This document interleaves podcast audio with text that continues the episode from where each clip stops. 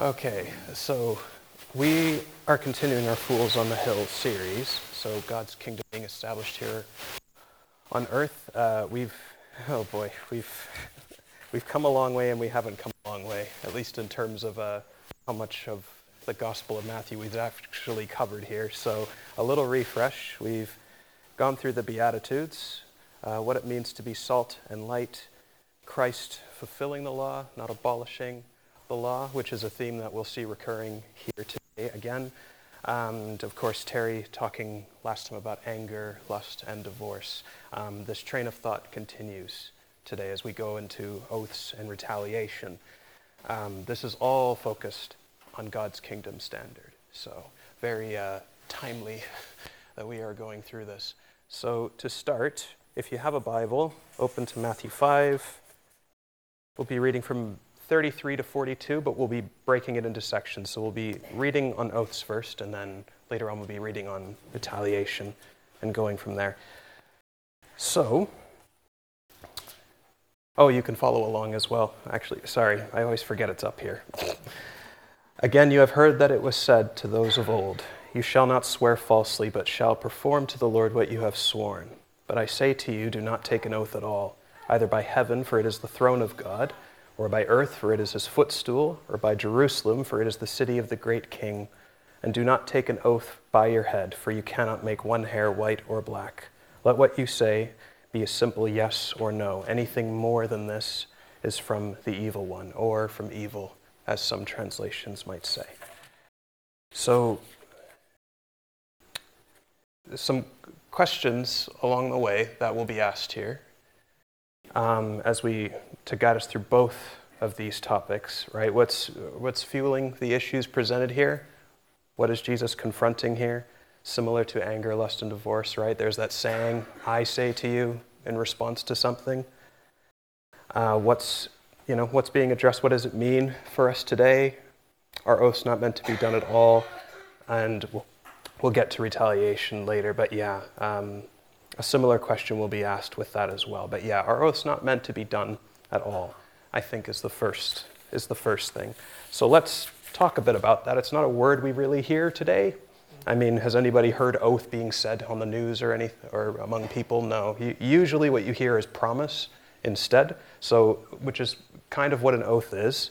So, but an oath it's it's a bit more though. So it's it's a solemn promise which invokes God or a divine witness. In this case, we're talking about God um, regarding one's future action or behavior. So you haven't done something yet, and you've said in the name of God that you will do something. So, very, very important. We don't think of this as some kind of witchcraft, though. There's a temptation to think of it like this because, oh, if I make a promise in the name of God, God will do something. That's not how this works. You're inviting God to be a witness to what you're saying is true. It's kind of dangerous to do that with a holy God, um, as we'll see here. But yeah, there's, there's a credibility that's given to your oath when you, when you do that. Okay, Hebrews 6 talks about this as well. And it's, it's because it's meant, it's meant to give credibility to what you're saying is true, that you're not lying, you're speaking the truth. We see proper use of this in, in Ruth, when Ruth makes a promise to her mother in law in the name of God that she will stay with her, even to death. David makes, a pro- David makes a similar promise to Jonathan, a blood brother promise. Paul makes, Paul makes such a claim in Romans 9 when he says the message that he is proclaiming is true and swears on the name of God that it is true. God swears on his own name uh, to Abraham in Genesis when he says that he will make his descendants like the stars in the sky, like the sands on the shore. Yeah, and at one point, um, Jesus is confronted with a promise, you know, saying, Are you the Son of God? And he does, in fact, say yes to this because it's been sworn on God's name, you know, swear on God's name, who are you? There's some modern day examples of this today. I don't know if anybody knows who Mahogany Jones is. Christian hip hop artist back home? No? Okay. or uh, anybody seen Hacksaw Ridge? Yeah, okay, so Desmond Doss is the man in that story. his promise that he made in the name of God was that he would not hold a firearm. Now, he did this before joining, um, before joining a platoon in World War II, uh, which is kind of an insane story when you think about it, but it did happen. He is a real person. It was a real thing that, that happened and took place, and God used him very powerfully without having to fire on a single person. It's a real, real good story. I, I, I almost want to go into it here, but there, there's so much to cover. So um, there's that. As for Mahogany Jones, all you need to know about her is that she made a promise before the Lord regarding her future career and prospects that she would basically give her gift in music to God and to the work of the kingdom and to the gospel and to, well, helping people know Christ. If she ended up winning an event, which she ended up winning, and she won. And so she left. She left everything that she, she, she probably left a multi million dollar contract's worth of opportunities to do that because she made a promise before God. So we also see bad usage of this. Um, we see Saul. We see Saul misusing this in 1 Samuel 14. he makes.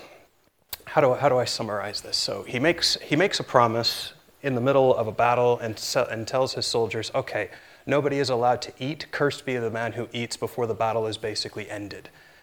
This was a really foolish thing to do because his soldiers are probably tired and hungry, and the battle is still going on and raging, and he just told them they're not allowed to eat lest they be cursed by God.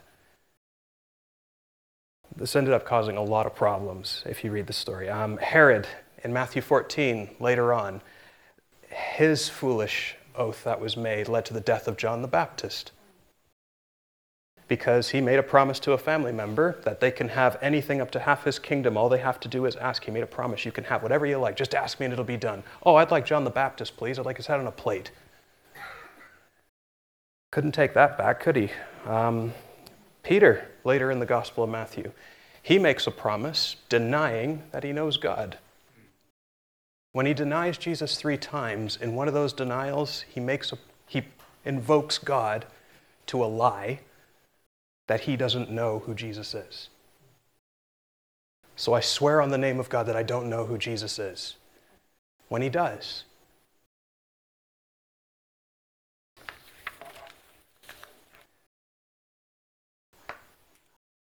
how, how were oaths being misused? What's, what's Jesus getting at here? Well, unfortunately, when you swear, swear, swearing on heaven, on earth, you know, um, all these different things. Oaths were being misused, they were being treated very casually. People were just kind of throwing them out left, right, and center to make anything they were saying more true than it actually was.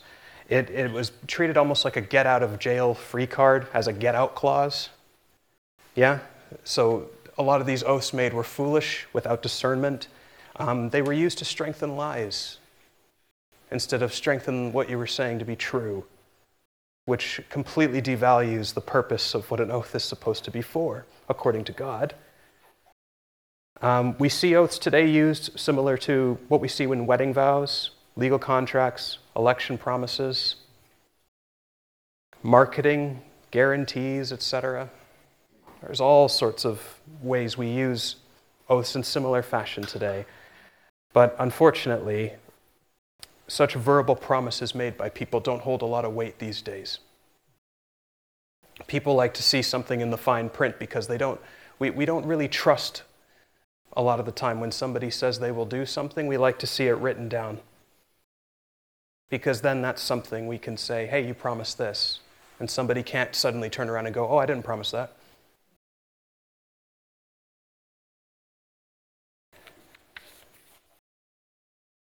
The, the main issue is a lack of integrity. Okay? Your yes is not yes, your no is not no. There's, there's a selfish motive behind that. And what it resulted in is just, you know, a bunch of casual oath making, as said, deceptive practices. You know, what you can get away with is kind of the goal instead of what you keep. You end up, bla- we, we've ended up blaspheming God's name by doing so because, because who is God? He's an oath keeper. He's a promise keeper. He says he, does, he says he will do something, and he does it. He doesn't lie.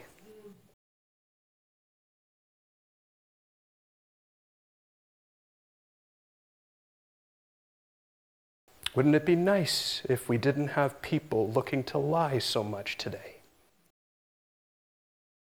when making promises? Let's move to retaliation. This is from verse 37 to 42. You've heard that it was said, an eye for an eye and a tooth for a tooth, but I say to you, do not resist the one who is evil. But if anyone slaps you on the right cheek, turn to him the other also. And if anyone would sue you and take your tunic, let him have your cloak as well. And if anyone forces you to go one mile, go with him two miles. Give to the one who begs from you, and do not refuse the one who would borrow from you. Oh boy. Um, well, I don't know if anybody's been paying attention in the news lately, but this is probably not something people actually want to hear right now. Um, but before we get into what's what Jesus is kind of getting into here, what, what, what's, what's an eye for an eye and a tooth for a tooth? Well, that actually comes from Exodus 21. It's a biblical idea, and it's important that we know, I think, what that is. So the, the punishment fits the crime. Okay? Somebody has killed, that person is killed. Right? That because the punishment fits the crime there. there it's, it's almost like capital punishment today. There's, there's, a, there's a civil justice system of sorts, okay, that's set out to, to, to do what? To restrain evil. Yeah? It's, it's to avoid excessive punishment. Things start to domino out of control when you, when you don't have stuff like that in place, yeah? It's important that there's consequences for actions, okay? But again, the punishment fits the crime. We see this in Deuteronomy 19, expounded out a bit more. Um, you, you don't take the law into your own hands. Vengeance is God's alone. Okay? Paul uses this later in Romans. He quotes the Old Testament and he's talking about Nero when he's talking about when he's talking about this as well, about not taking vengeance. And I mean Nero wasn't exactly a kind guy. He was kind of crazy. Kind of crazy.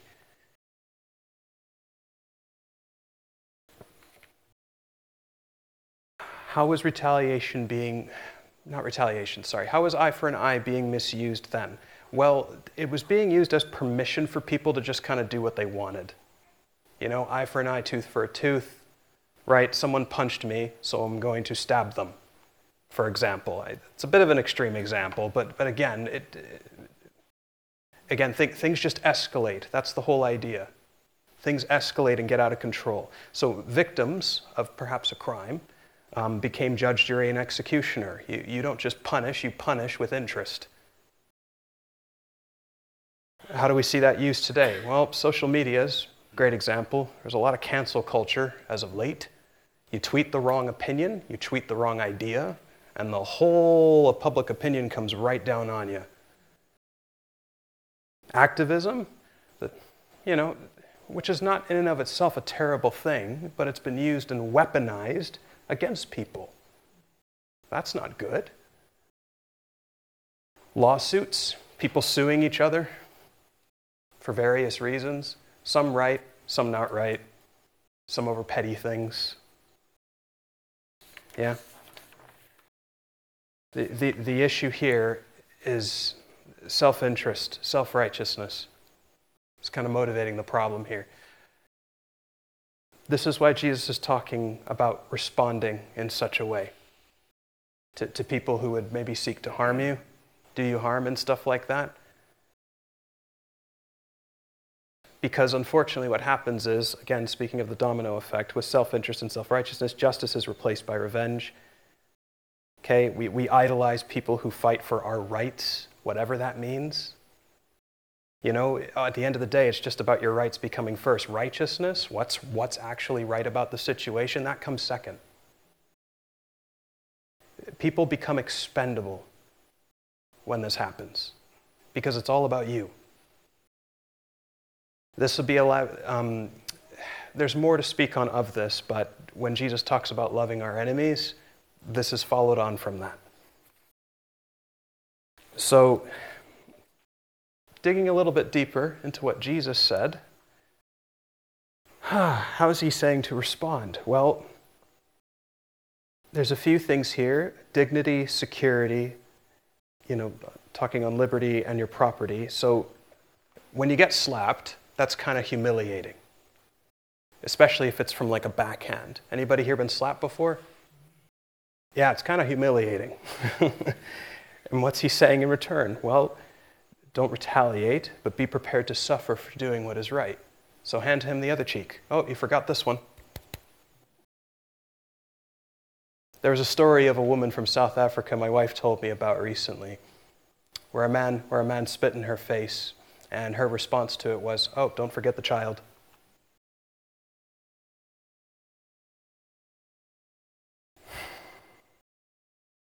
How about security? Give your coat, right? You know, someone asks for your, you know, cloak, give them your coat too.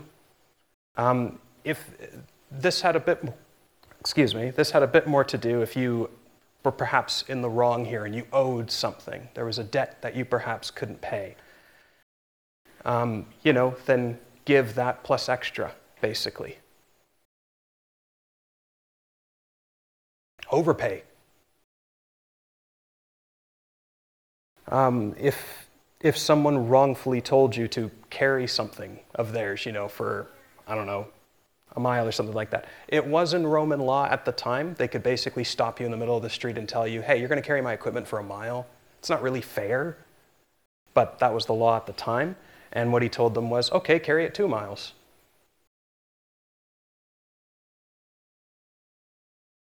Soldiers couldn't ask you to carry it two miles, but you could do that for them.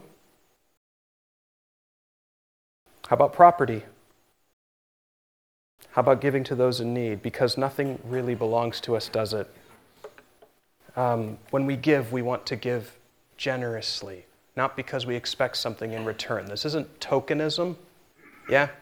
There, there's, there's a lot of that kicking around lately. Something to make us look better.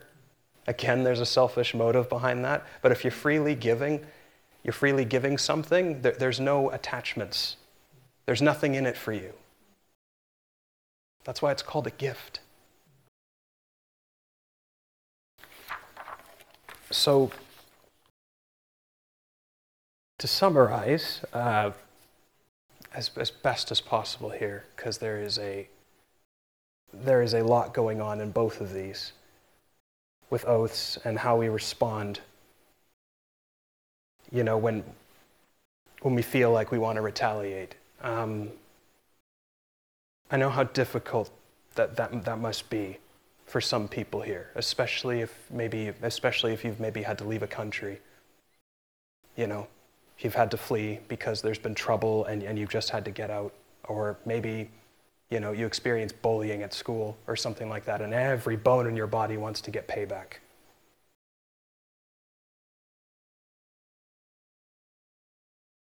God is not asking us to deal out vengeance to retaliate, and he's asking us to speak the truth and not to lie. Let your yes be yes and your no be no. And if you want to retaliate, give instead. There's a re- there is a reason for that too, but again, that's elaborated on a bit later. A bit later. So, the common issue, the common problem that Jesus is addressing is the selfish self interest and self righteousness behind making oaths and eye for an eye. Okay? So we're called to integrity, to mean what we say and, and say what we mean. A yes or no will do. Rely, we have to rely on God's strength to help keep our promises. We, we don't want to make promises so casually. You know, have any of us done that? Yeah, maybe it's a promise to a child to do something and then we don't fulfill that. Maybe it's something bigger, like a business proposition. We said we would do something and then, oh, shoot, we didn't do it. Right? There's, there's plenty of areas of our lives where this can perhaps happen casually. It's good to ask maybe where we might have been in the wrong there. Um, we want to follow God's example and lay down our rights for others. Instead of taking vengeance, we want to overcome evil with good. Paul in 1 Corinthians 9 has a great little area there where he talks about laying down his rights for the gospel, where he laid it all down. All down. And he went to jail a lot. Okay? Like unfairly. An, an, amount of times he spent in prison. And yet, without all that time in prison, we wouldn't have the letters we have today that we're still able to read and preach from and learn from 2,000 years later. Who would have thought?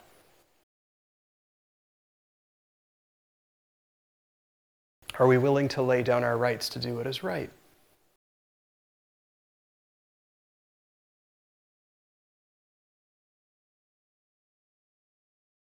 And here's, um, here's a good question to ask with um, regard to what Jesus is asking us to do. Was he a doormat? You know, did he, you know, did he let people just walk all over him? You know, we are talking about the same Jesus that cleared out the temple grounds with a, a whip, you know, went in there and just kind of cleaned house the same Jesus who has corrected a lot of misunderstanding, like he's doing on the Sermon on the Mount here, and the same Jesus who laid down his life freely for our, for our sin, though he was innocent and didn't sin at all.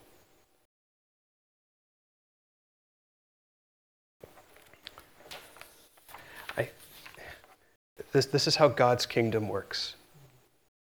Things, um, in God's kingdom, lying isn't a thing. Right? And in God's kingdom, okay, He's asking us to lay down our lives as He laid down His life. This is how God wants us to do things. So, some thoughts, you know, again, some questions again, I brought this up before. Have we been careless in making promises or oaths? Have we invoked God's name when making such promises? Have we broken promises we said we would keep? Have we retaliated publicly against governing authorities? I have. I've been very upset, actually, recently with the Canadian government over some problems we're having back home. Been very unhappy about that, but I've also been very But I forget. I forget. This is very easy to forget. The position that God gives governing authorities is a position that God gives. Okay, so we respect the position because it's a position God has given, not because of the terrible people sitting in the seats. I mean, I say terrible people, I'm really not that much better. Have we sought revenge against those who have wronged us? Do we harbor unforgiveness towards those God has called us to forgive as we, as, as we have been forgiven? You know, do, do, we, do we hold on to bitterness, resentment? Yeah. It's very, it's very easy to do. I'm not, I'm not saying this because I, cause I think, oh, yeah, you know, easier said than done. No, no, these are things that got to be worked out. Yeah? These are very serious things that got to be worked out. Otherwise, things just domino out of control. Have we repented or brought any of these things before the Lord? 1 John 1 9 is one of my favorite passages in the Bible.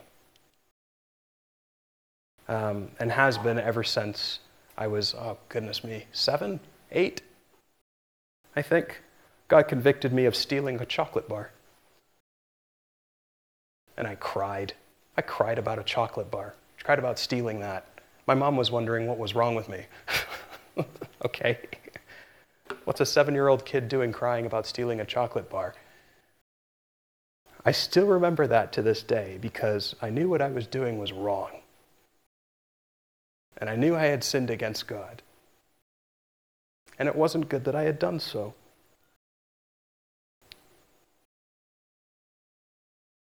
And God's still convicting me today when I go wrong and when I get things wrong. And that same hope and that same grace is still available to us today. Thank God for that. Yeah? Um, I think, no, I think, I think, I think things will be I think that's a good place to end things today. Um, let's, let's pray. Let's pray together.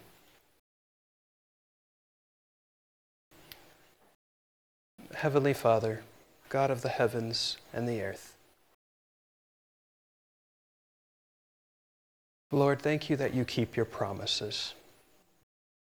Lord, thank you that your yes is yes and your no is no. Lord, thank you for helping us in our time of need and for showing us the way, Lord, where we have lost our way. Lord, thank you that vengeance is yours because you are true and because you are just and because you are fair. Lord, thank you that we can lay things before you, Lord, that are that weigh on our hearts so heavy some days. Lord, that cause us to be so out of sorts. Lord, thank you for the grace and provision that you have made available to us, Lord, through, through Jesus and his work and his life and his death on the cross and resurrection. Lord, we, we, we, we ask for peace, Lord, in a time where there is such tension um, with Russia and the Ukraine right now. And Lord, with things here at home and with uh, things in Canada, Lord, the U.S., other places, Lord, where we are from. Lord, thank you that you are God over all these things. Lord, and that we can trust you that we can put our faith in you. Lord, and that you do not let us down. in Jesus' name.